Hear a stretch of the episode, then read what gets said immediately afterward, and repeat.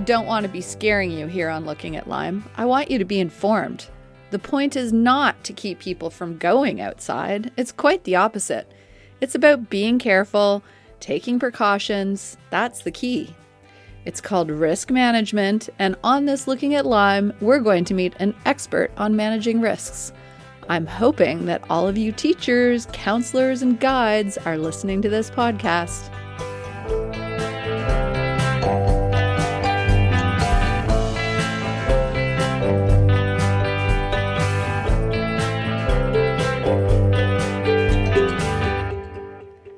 Anyone who knows me knows that I am really into risk management. Pretty much everything I do in life, I am always scanning the horizon, trying to figure out what could potentially harm me.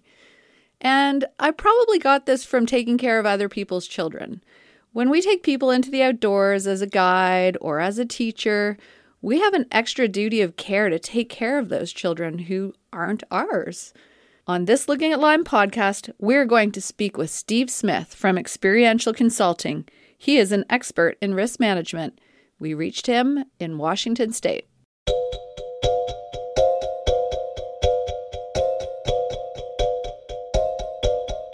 Thanks so much for joining our podcast today. I'm just going to dive right in and ask you what is risk management? Well, thanks. It's a pleasure to be here with you all. Uh, so, what is risk management? So, that's a term that actually comes to us originally from the financial world, and it has been adopted by uh, outdoor education and outdoor recreation programs.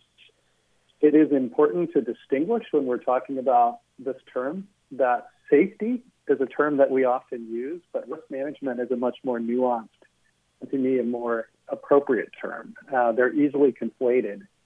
But if you look up safety, what you're going to find is free from risk of harm.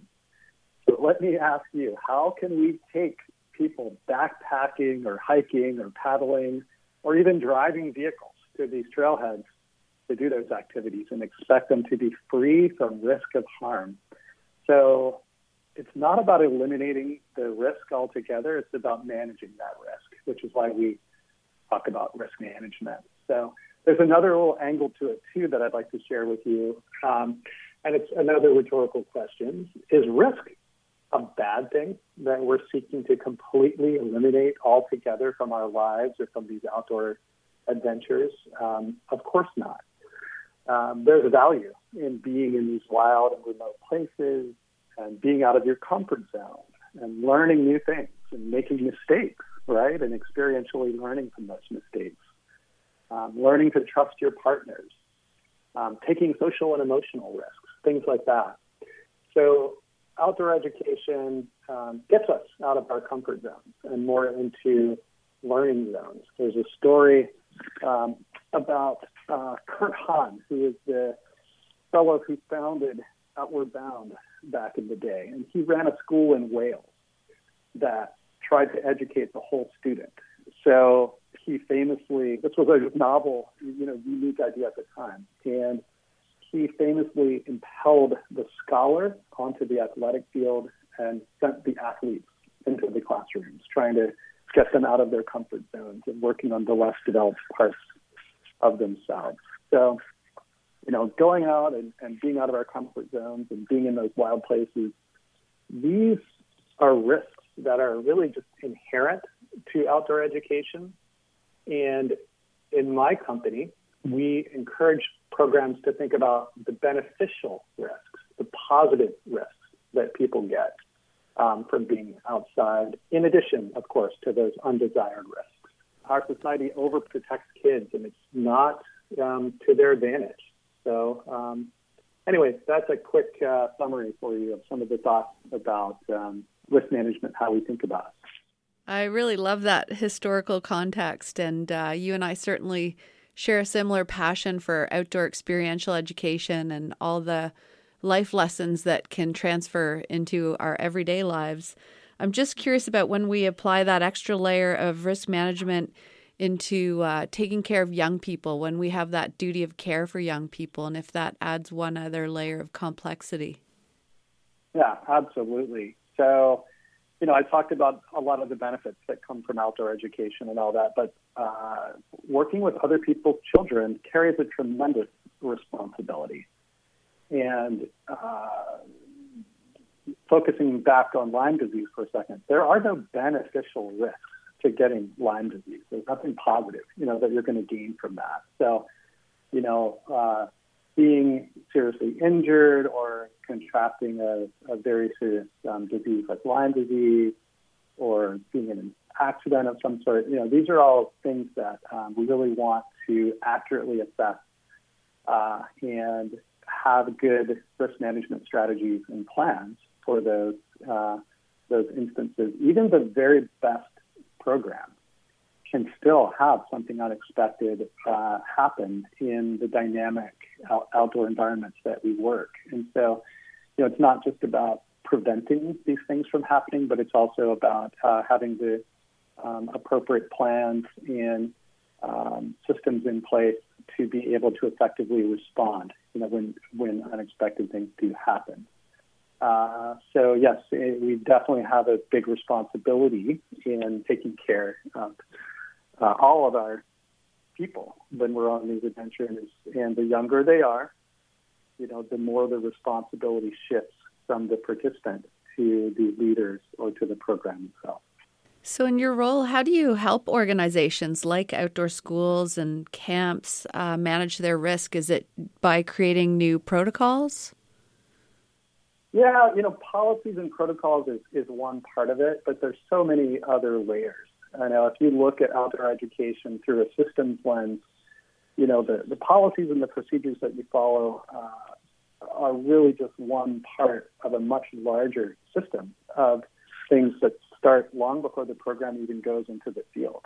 And uh, one of my mentors in outdoor risk management is an attorney, recreation law attorney named Charles Reb Gregg and he introduced me to a really simple model uh, that he has taught over the years um, called Analyze, Manage, Inform. And let me just break down those three steps real quick. Um, analyzing uh, the hazards and the risks of an outdoor program is really uh, uh, the first step. And a lot of organizations like to use a simple model where they look at the severity, the probability, and the exposure to those hazards. So the severity would be, um, you know, how bad is this hazard? How bad of an impact would it have? Uh, the probability is how likely would you be um, to encounter that hazard. So let's take lightning, for example. It's really bad to be hit by lightning, obviously, or ground current from lightning, uh, but the probability of that really changes from day to day, um, depending on the you know circumstances that you find yourself in. Uh, and then exposure is the third piece of that. And, you know, there's a difference between um, passing over the top of a ridge quickly and being exposed to lightning as opposed to setting up your camp on top of that peak and being exposed for a much longer period of time. So analyzing the hazards is, is a step. Managing those hazards uh, in a way that's aware of how similar programs manage them, uh, maybe the standards that you're particular activity or industry has set in place through accrediting programs or trainings and certifications. In Canada, you know, that might be the um, Canadian Mountain Guides Association or, you know, other um, accrediting bodies. And uh, finally, informing people. Uh, in the Analyze, Manage, Inform model, that's an important step to make sure people know what they're signing up for. Uh, if you want to achieve informed consent, from your participants and especially parents of your uh, minor students, then it's important to let them know about your organizational philosophy on risk, your risk tolerance, what the activities are going to be, what kinds of hazards they might be exposed to, so that there's no surprises.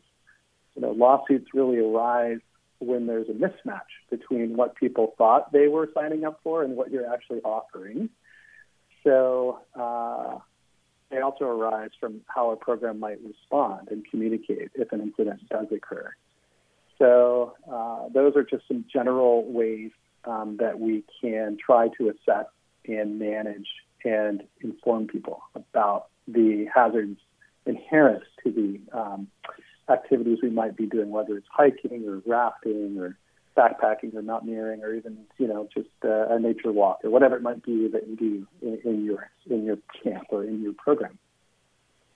And how could policies or protocols about tick awareness and first aid uh, be incorporated into risk management for an organization? Yeah, great. So, you know, with Lyme in particular, let's just use that as an example of your broader question. Uh, I was a risk management director for the Student Conservation Association here in the United States. Uh, a nationwide nonprofit conservation organization with programs in all 50 states. And we dealt with a lot of tick mitigation um, that encompassed training and equipment and medical protocols and policies and procedures uh, at the ground level.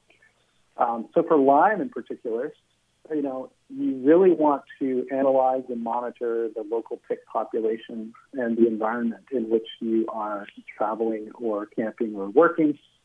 You want to manage that hazard with basic protocols like bug repellent or bug repellent clothing, um, avoiding known tick habitat like grassy meadows, for example, um, and conducting routine tick checks is a, is a pretty common and um, effective strategy uh, to try to, um, you know, I keep those, even if you have ticks on you, it's, it's one thing to have them, it's another thing once they're embedded. And I know you're going to do a follow up podcast um, with a wilderness medical expert who will probably go into the, these details a lot more than, than I will here. Um, but basically, just having those basic monitoring and uh, tick avoidance, tick removal strategies, and knowing what symptoms to watch for, uh, and then having a really good plan in place uh, if someone does um, have any symptoms or have an embedded tick.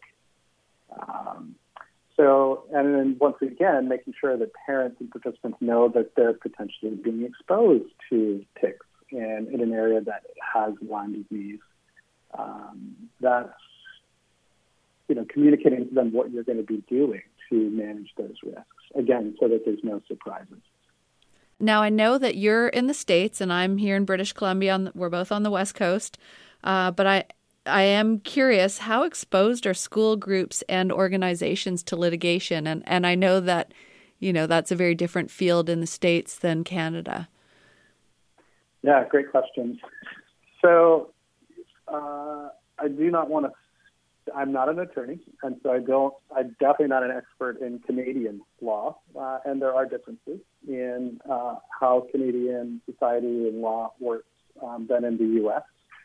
Uh, but generally speaking, uh, I would say that there we are exposed anytime that we run outdoor programs. There's the possibility that uh, things will happen, things will go wrong, and that there could be legal uh, legal consequences as a result of that. But that there are a lot of things that organizations can do to uh, help themselves uh, conduct those programs and pursue all the benefits of outdoor education while mitigating their exposure to the legal um, consequences. And so, you know, having uh, familiarity with the activities that you're doing and knowing how those activities are managed in the larger industry is is a very baseline um, expectation.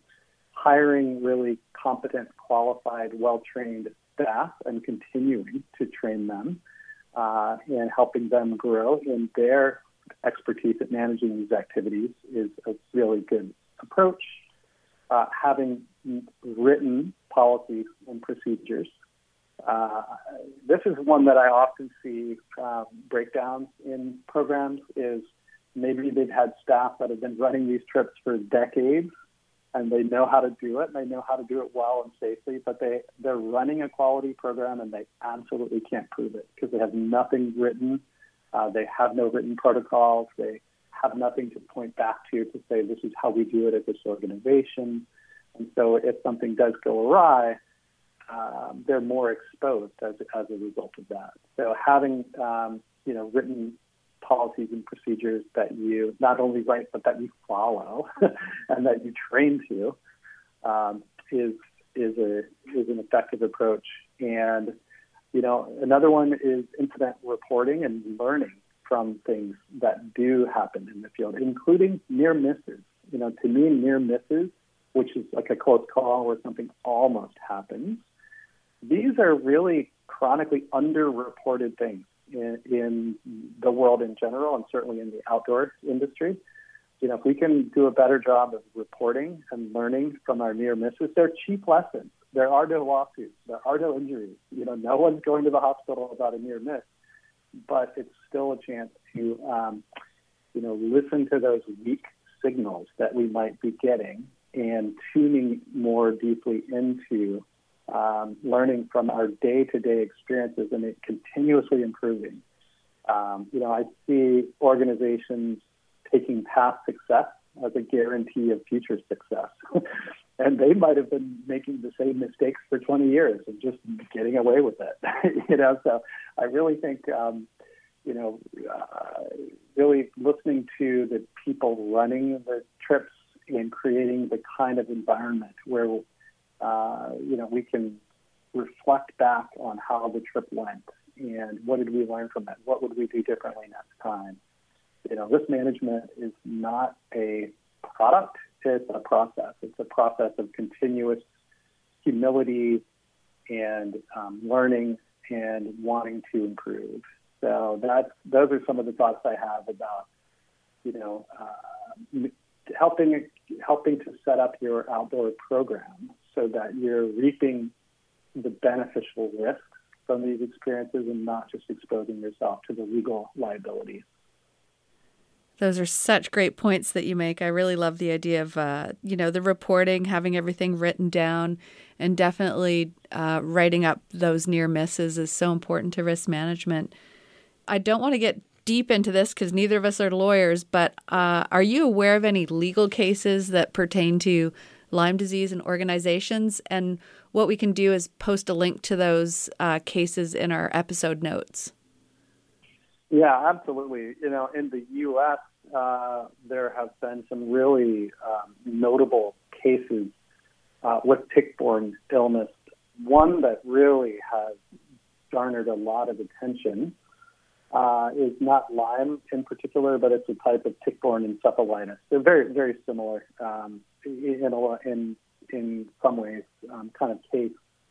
This involves private school in in the United States that did an overseas trip, and one of the participants came down a uh, tick-borne illness that was um, that the school had not followed some of these particular strategies that I'm talking about. You know, knowing that that was a risk, having appropriate methods to manage that risk to the participants, communicating to the parents, so if you apply that analyze, manage, inform model to the Hotchkiss case, there were some things that, that could have gone better in that case. And uh, it turned out to be quite a financially um, impactful lawsuit that occurred uh, to the school and a very um, unfortunate medical result for uh, the for the participants and just a very sad case in general. And you know, I would say that overprotecting kids and not letting them have outdoor experiences uh, it has much more dire consequences uh, than giving them a well-designed outdoor education opportunity. Um, if you are running a camp or an outdoor program and you have not read Richard Louv's Last Child in the Woods book, uh, you should. Uh, it beautifully outlines um, not only the, the downside of overprotecting kids, but it outlines the beneficial socio-cognitive results and the growth and the physical health that can come from outdoor education. And so we can include a link to that um, in, in your show notes too, Sarah, but uh, uh, and some other pieces, you know, that I can share with you after we wrap up the call. But, you know, I think that there are um, it's easy for in this in the social media age that we live in to focus on the high profile incidents and let that um, color our understanding of all of the really positive things that happen every day with outdoor education and how can we, you know, pursue the quality programs and not just run away from the negative negative aspects. Oh, thank you so much for for uh, all of those practical ideas, as well as you know just the reminder to Richard Louv's important work, and we will certainly post that in our notes as well. And thank you so much for taking the time today to speak with us. If I could just wrap up with one last thought. Um, Certainly. You know, the, the main thing that I would really like people to take away uh, from this is is to keep learning. You know, don't take your past success as a guarantee of future success, uh, and that you can uh, continue to help your staff learn, and you can continue to learn about concepts like this uh, by going to things like the Wilderness Risk Management Conference. This is an annual gathering where hundreds of people from around the world who care about outdoor risk management gather together. Uh, we had the conference in Banff some years ago, and it's usually in the United States, but uh, we have a lot of Canadian folks who come down for the conference. This year it's virtual, by the way, and it's next month.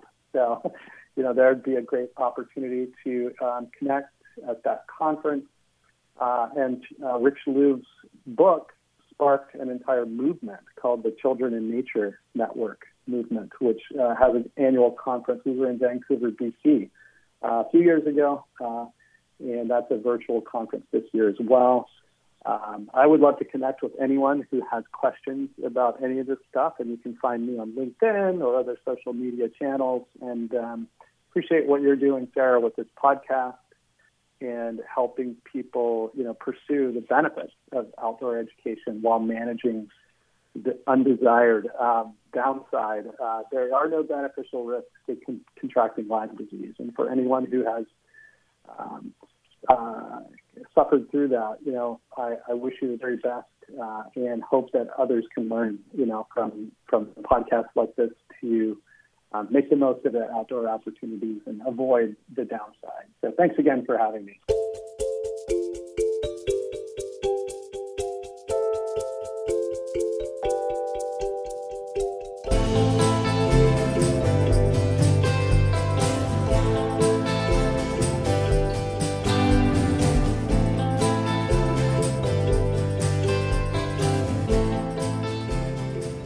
Thank you, Steve, for that fabulous interview. I really learned so much about risk management as well as the legal implications. That was really fascinating. It makes me think that maybe I should interview a lawyer on a future podcast. If you have ideas for new podcasts, please be sure to contact us and let us know. In the meantime, stay safe in the outdoors.